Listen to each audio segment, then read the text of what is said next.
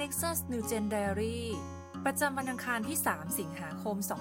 2021 ซีรีส์หัวใจแห่งการนมัสการ วันที่2สถานนมัสการ พระธรรมสดุดีนั้นเต็มไปด้วยถ้อยคำอธิษฐานที่แตะต้องสัมผัสใจผู้อ่าน ให้เห็นถึงใจที่ปรารถนาและแสวงหาพระเจ้า ในสถานการณ์ต่างๆ ระธรรมสดุดีถือเป็นต้นแบบในการนมัสการ ที่เราในฐานะผู้เชื่อ ควรต้องยึดไว้เป็นต้นแบบในการนมัสการพระเจ้าทุกวันของชีวิต และโดยเฉพาะสดุดีบทที่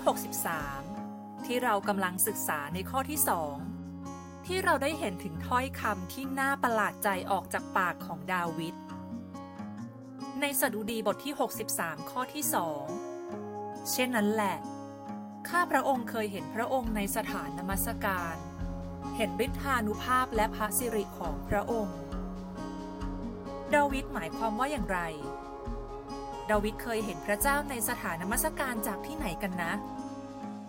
อย่างที่เราทราบ ขณะที่ดาวิดกำลังอยู่ระหว่างการหลบหนีจากบุตรชายของตัวเอง และท่ามกลางดินแดนทะเลทรายแห้งแล้ง แห่งยูเดียนั้น ไม่มีสถานนมัสการอยู่เลย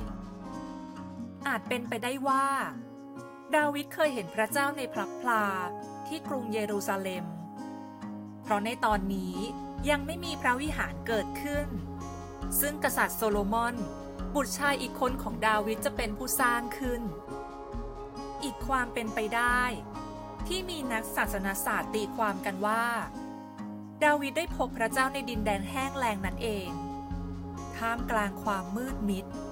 ท่ามกลางความเหน็บหนาว ท่ามกลางความหวาดกลัวและความทุกข์ใจ ที่นั่นเองที่ดาวิดเรียกว่า สถานนมัสการ อย่างที่เราทราบกัน ดาวิดเป็นนักนมัสการตัวจริงเสียงจริง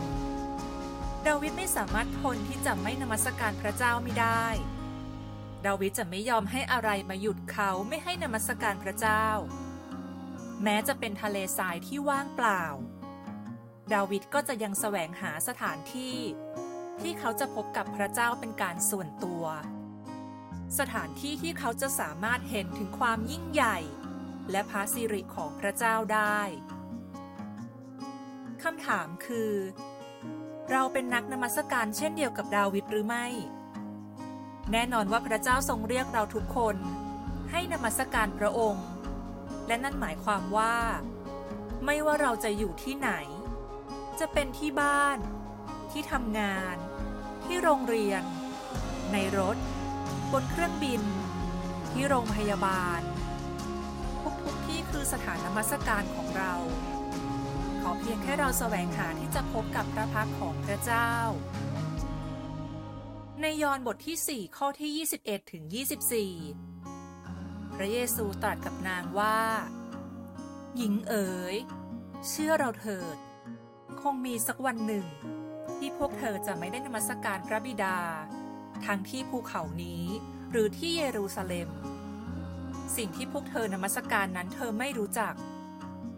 สิ่งที่พวกเรานมัสการนั้นพวกเรารู้จัก เพราะความรอดมาจากพวกยิว แต่วาระนั้นใกล้เข้ามาแล้ว และบัดนี้ก็ถึงแล้ว คือเมื่อคนที่นมัสการอย่างแท้จริง จะนมัสการพระบิดาด้วยจิตวิญญาณและความจริง เพราะว่าพระบิดาทรงแสวงหาคนเช่นนั้น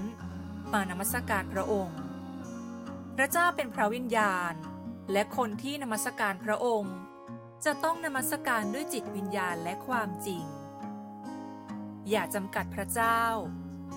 อย่าให้พระองค์เป็นเพียงแค่บางช่วงเวลา หรือเป็นบางสถานที่เท่านั้น จงเรียนแบบดาวิด จงแสวงหาพระเจ้าแม้ในสถานการณ์ที่ไม่ปกติ และแม้ในสถานการณ์ที่ไม่ปกติที่นั่นเอง เราจะได้พบกับฤทธิ์อำนาจและพระสิริอันยิ่งใหญ่ของพระองค์ สิ่งที่ต้องใคร่ควรในวันนี้ ลองหาสถานนมัสการของพระเจ้า ในกิจวัตรประจำวันของเรา เพื่อนมัสการพระเจ้าอย่างไม่มีข้อจำกัดใด ๆ ลองเลือกเพลงนมัสการที่ชอบสักเพลง เพื่อนมัสการได้รับกำลังจากพระองค์ในวันนี้ค่ะ ให้เราได้อธิษฐานด้วยกันนะคะ พระเจ้าที่รัก เราสรรเสริญพระองค์ผู้ทรงยิ่งใหญ่และไร้ข้อจำกัด ขออย่าให้เราเองเป็นผู้ที่จำกัดพระองค์ในชีวิตของเรา ให้เราสามารถพบกับพระองค์ ได้ในทุกที่ทุกช่วงเวลา ให้ทุกที่ที่เราอยู่ สามารถเป็นสถานนมัสการพระองค์ ได้อย่างไม่มีข้อแม้ เราขอบคุณที่ความรักของพระองค์ทรงยิ่งใหญ่ และพระคุณของพระองค์ทรงพร้อม